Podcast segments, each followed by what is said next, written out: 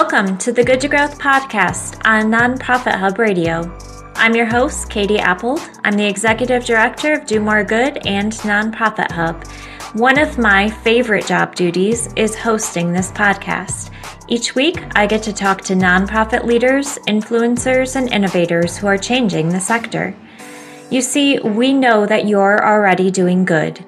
We've designed this podcast to help nonprofits who are doing good to find new ways and new resources to grow. So tune in weekly, spread the news, and share the resources we share with you. We look forward to helping you move from good to growth.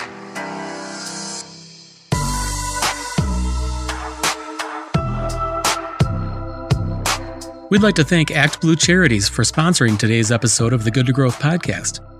ActBlue Charities offers cutting edge fundraising tools so you can harness the power of grassroots online fundraising. ActBlue Charities tools are available at no cost, and their team of fundraising experts is always there to help. Learn more about ActBlue Charities' easy-to-use platform at actblue.com slash abcharities. That's actblue.com slash abcharities.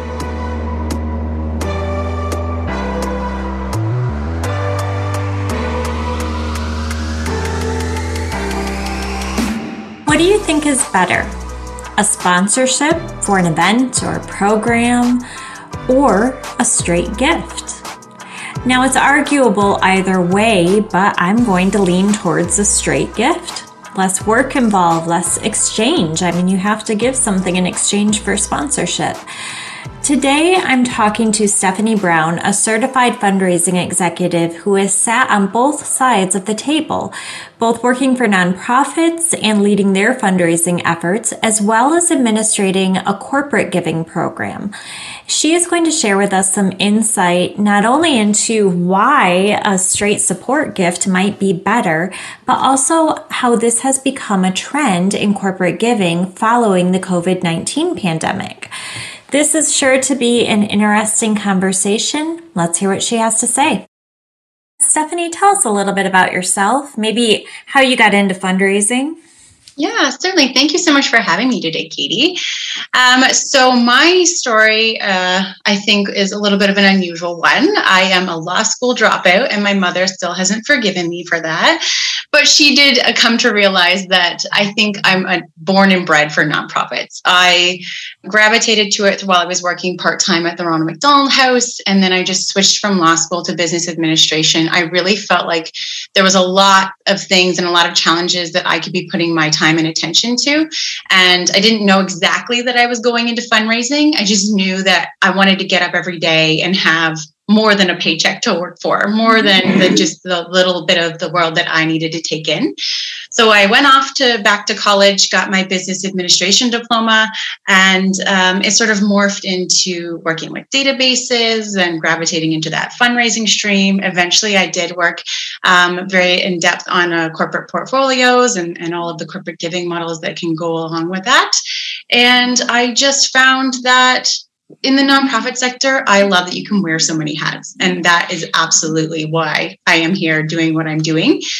But most recently, my, my story shifted a little bit because I was given the chance to work for my very first corporate setting, my very first corporate team at a little organization called Cambio, which is a social giving platform.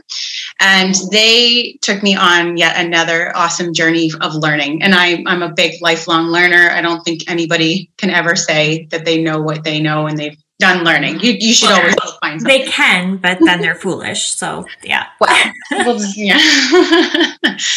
but for me, it was my my first corporate job, and it was also my chance to put on the other side of those lenses and see it from that angle. And I, you know, I had been the person asking for corporate support, but I had never been the person who was asked. Right, as you're sitting on the other side of the table and taking it all in, and it really reaffirmed for me the need to strengthen the bond between the the nonprofit nonprofits in the corporate world. I think that's something that's incredibly important pre COVID, during COVID, and post COVID. Um, and it's something that I continue to, to put a lot of time and energy into in my daily giving. That's that is a great background, having that perspective from both sides of the table. And I should tell you, you are not the first law school dropout that I've met doing cause work. I, am actually startled by how many um, people I come across that they they start down that path, or sometimes they even have a whole career in the legal field and then they end up doing cause work. So yeah. you came to the light side. We we will take you. We're glad you're here. I think I was also like I went slightly into less debt. If I had gone through the whole law school thing and then switched to causes, my my debt cycle would have been a little bit higher than Amen to that. Yeah. Yeah. Okay, well let's let's dig into this um this most recent experience you've had and corporate giving what what are we missing um, now that you've sat on that other side of the table? What are some things you wish nonprofits knew about corporations when they're making the decision to support an organization?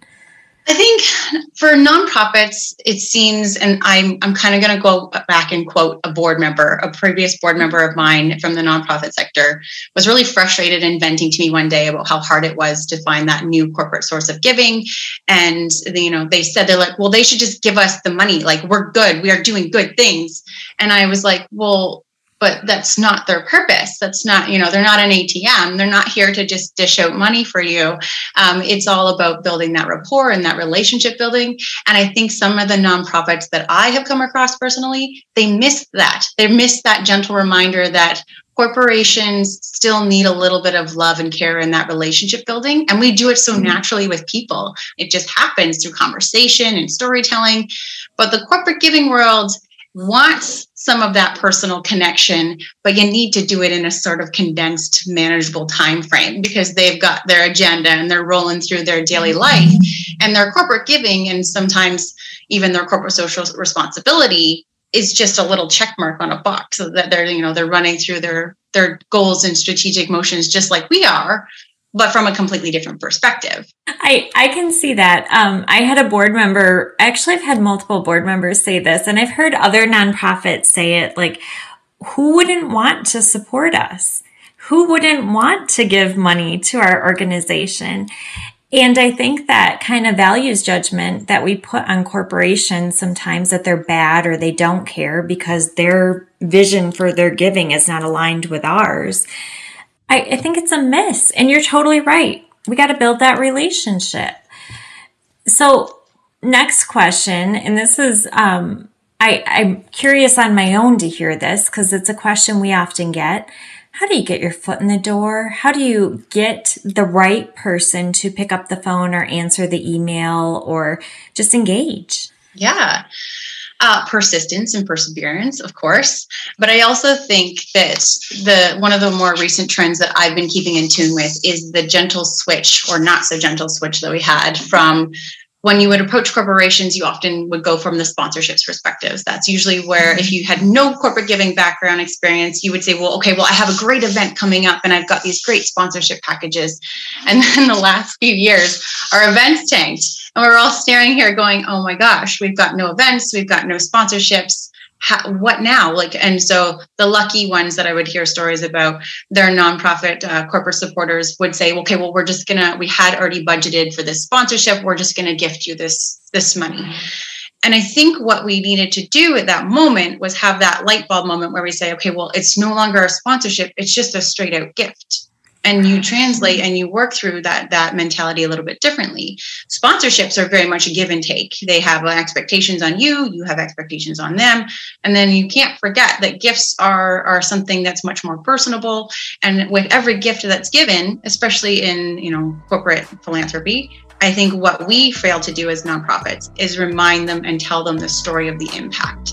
And uh, and so if you do that and you do that well, you're really planting your seed into the hearts of each one of those employees. And so then that way you can go back to that person, you can go back to that team, and you can continue to work and foster that, that growth of a relationship to get you to um, future, bigger, hopefully, opportunities.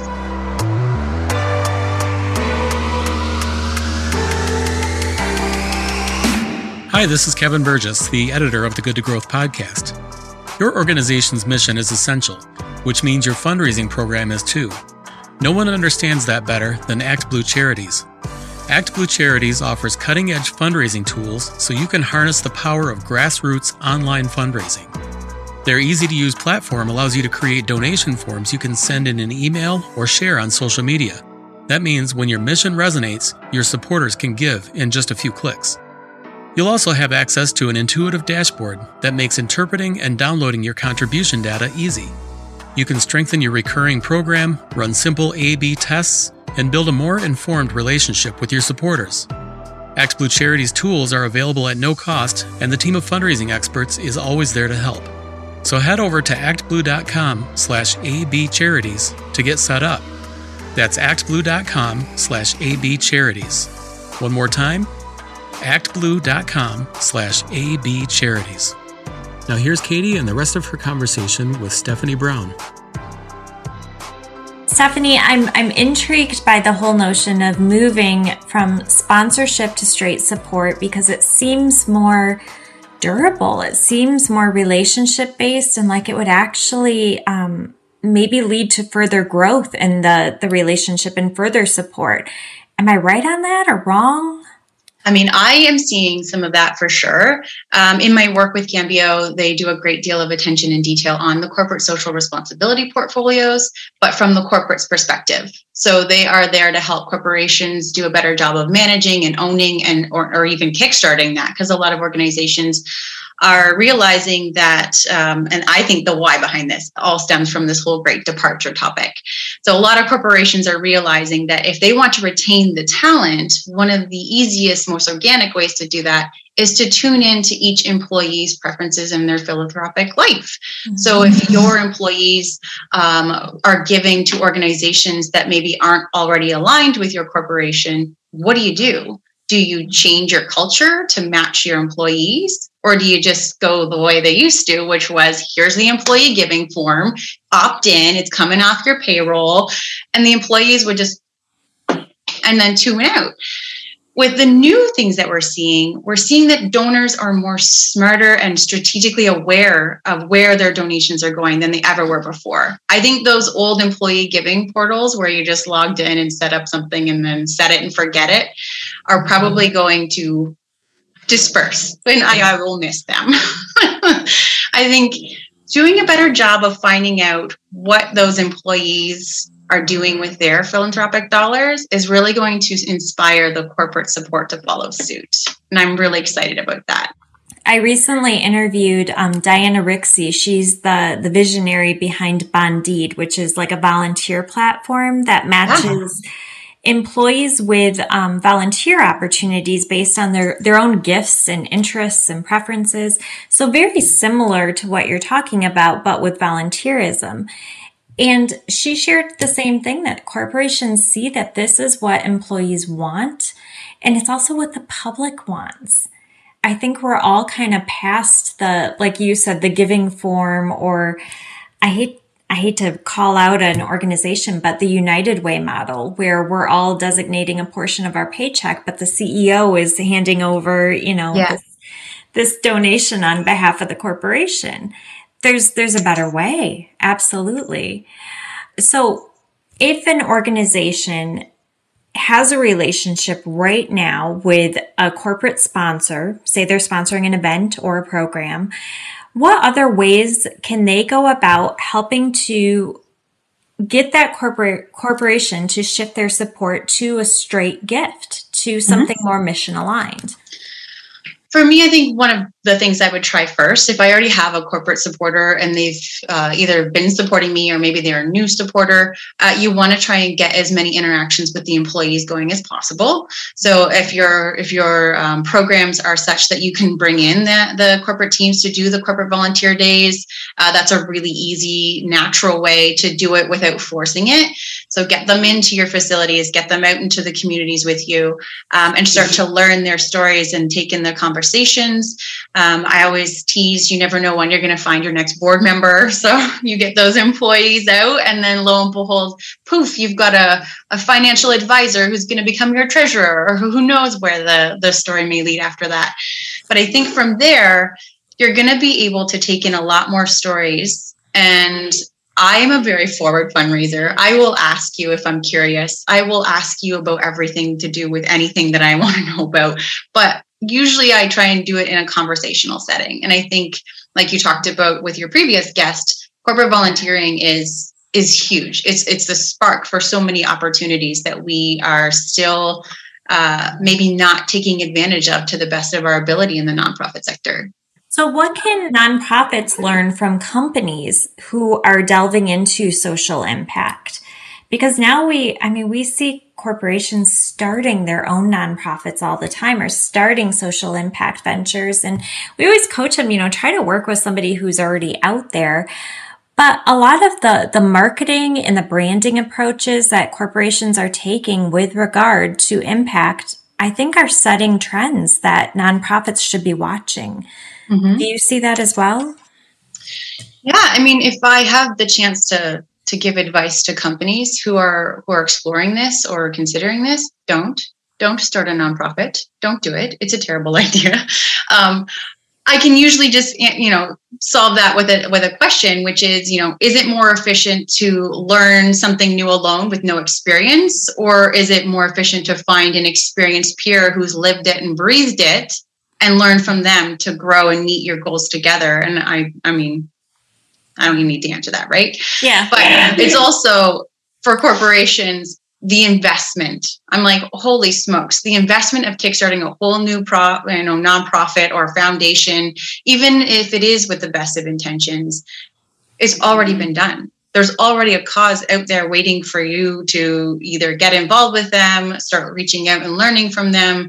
And uh, if they're staying in tune with their employee giving patterns, then you take the the poll to your employees and you say what's important to you and where can we go to make an impact on your mm-hmm. behalf and you know you get that lovely synergy going of nonprofits supporting corporations and corporations supporting nonprofits and uh, i think there's a lot more that both sides could be doing to support each other I, I always sense some skepticism when companies start their own foundation because I think the public sometimes perceives it as a tax shelter or, yeah. you know, something True. self self interest driven. Whereas when you partner with an existing nonprofit, that's a collaboration. That's beautiful. It is. And I was somebody from the corporate giving world on the nonprofit side. I always I always go to the government sources and I will open up all the charity portfolios and they you like charities have to share everything. Yep. You can go to the, you know, you've got in the CRA world here in Canada or there's a whole bunch of different organizations that do the same thing for the US corporation or US nonprofits. Uh, go and take a peek at their financial statements. Go and take a peek at their reports and see if they have had a good rapport and a good history and you'll learn a little bit about their integrity as an organization if you're a corporation trying to find that cause you don't have to do it mm-hmm. blindly. You know you don't have to go oh you know i'm just gonna support animals. Let's find an animals. Like you don't have to be blind. Like that's one of the perks of being in that position. Donors can do it so corporations can do it too Okay, we always have a segment in this program where we ask our guests for a bit of good news for the nonprofit sector. So this could be a trend you see happening, um, something you see coming into our into our future, a good story, um, just a bit of good news. I think the good news that I've been watching, and I, I, again, I've been on vacation for a little while, so I deliberately tuned out the news. But the one that I have been keeping an ear out for is that inflation is dropping, mm-hmm. which seems so like, meh, meh. Uh, but at the same time, I think we all breathe that little sigh of relief, and it can come in like the smallest little things. I go to the gas pump and I side eye the oh gosh, like inflation impacts us all, and I think that's it's going to be that nice mental break when it lightens up a little bit. But it's also for me September's back to school season, so you're a parent, you're like already in the victory dance mode. But it like for somebody who's a lifelong learner, I've already scoped out some night courses, maybe so like, and I encourage everybody go go learn something new, go find something. And it was this time last year where I, um, my husband came home from work and I spontaneously was like, I booked my exam. He goes, exam for what? What are you what are you in now? What are you doing now? And I was like, I booked my fundraising exam. I'm gonna do my CFRE. I'm gonna do it. I keep saying I'll do it later, I'll do it someday, I'll do it later. And then finally I was like, what am I waiting for? And so that was my like September light bulb moment where I was like, what are you waiting for? Go learn, go, get out there. So that was my I love this time of year for that. we see such a ramp up in the attendance of our webinars and downloads of guides around August and September. And I think it is that, that it's that continuous learning back to school vibe. How am I going to improve myself this year? So you're not alone. I think that is a true nonprofit sector trend. And I think we're more likely to stick to new things now in September than we are with New Year's resolutions later in January. when we have leftover Christmas cookies like right in front of us. Yeah, I agree. I agree. Stephanie, thank you so much. You have been a fantastic guest. So many great insights um, and valuable experience. We, we really appreciate your time. Wonderful. Thank you so much, Katie, for having me.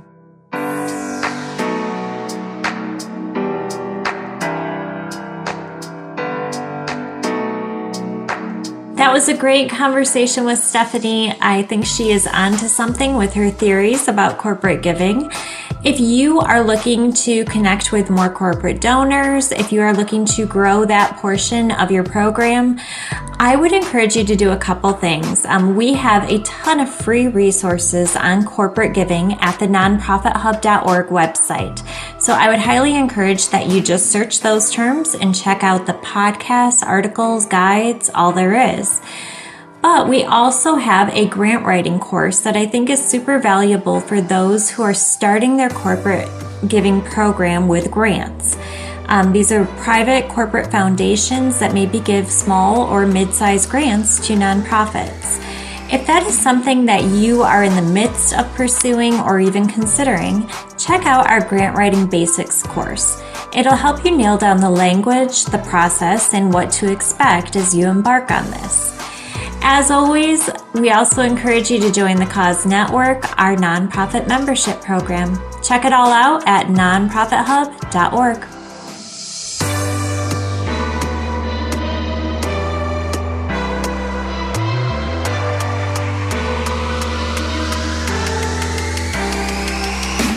Thanks for joining us for today's episode. For more tools, tips, and techniques on fundraising, marketing, and all things nonprofit, be sure to check out nonprofithub.org. We hope you'll join us next week for another episode of the Good to Growth podcast on Nonprofit Hub Radio.